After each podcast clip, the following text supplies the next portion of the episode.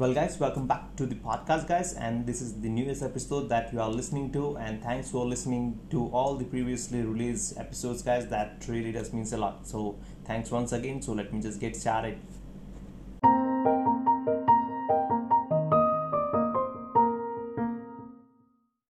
So, what I'm going to do in this one is that Army of raised day before yesterday on Netflix and it is streaming right now and it's worth watching for first time only and it is being directed and written by Zack Snyder.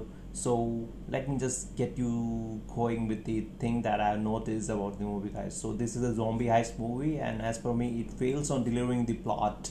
We were all hoping for after seeing the teaser and trailer for the movie that was released previously. So let me just begin with the overview guys.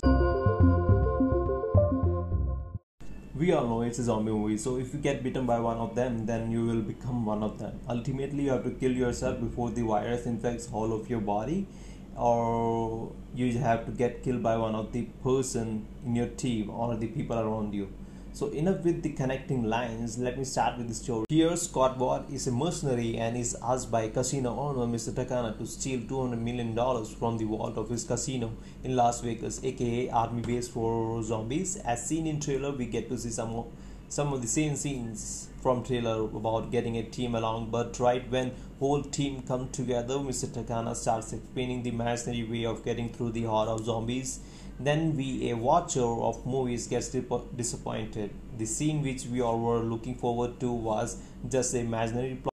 But later you will get to see some of the missing link as no one is looking out for each other as a team member while a group of zombies are getting over one teammate. Like if you are going to fight a zombie horde, then you have to look out for each other like 9 to 6, 6 to 3 and 6 to 12 something kind of formation like you have to get along with the team and just look out for each other because your team matters because as a single person you just can't take out whole horde so then there is this king the zombie king and queen and they happen to be expecting a baby soon but one of the team member aka takana's men decides to chop off queen's head. Scott's daughter ran away to look for her friends Zombie killed Scott's friend in front of him, but he didn't get the chance to do anything about it. That's what the dash moment of the movie, as per me, comes in. He had the gun on his hand, pointed towards the zombie, but he didn't do the shooting thing. I don't know why, because the zombie was too fast. But as per me goes, the there was few seconds that he had to save his friend, but he got freeze froze out there. So then second muscular guy in the team who was supposed to have his saw blade with him as the trailer goes was shooting with guns at the zombies. That was a kind of disappointing moment. Scott was in a hurry to go look for his daughter without even noticing his friend wasn't there.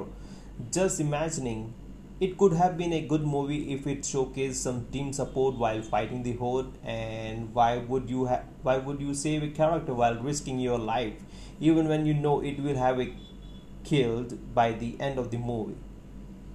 So movie was about to end on a good note but the twist there was a twisting point. So i am guessing it there will be army of dead 2 movie but i am not the director or the writer. But as per the situation of the last point of the movie goes i'm guessing it out but I don't think it will be a good one. So movie is kind of worth it, but you will be seeing a disappointing moments as per the trailer goes. You were thinking about a group of people coming together, like six or six or seven or eight. So many peoples out there coming along to fight the horde to get the money, but eventually you are not getting that scene. So that's kind of disappointing for me. So have a great day while watching the movie, guys. But if I've seen the movies two times, guys, mm, I'm totally disappointed because every single time I see the imaginary plot, I just get wow, man, you just spoiled it out, spoiled it out. Have a great day, guys. Have a great day. I just spoiled the moment for you too, guys. Thanks for listening. Have a great day. Bye.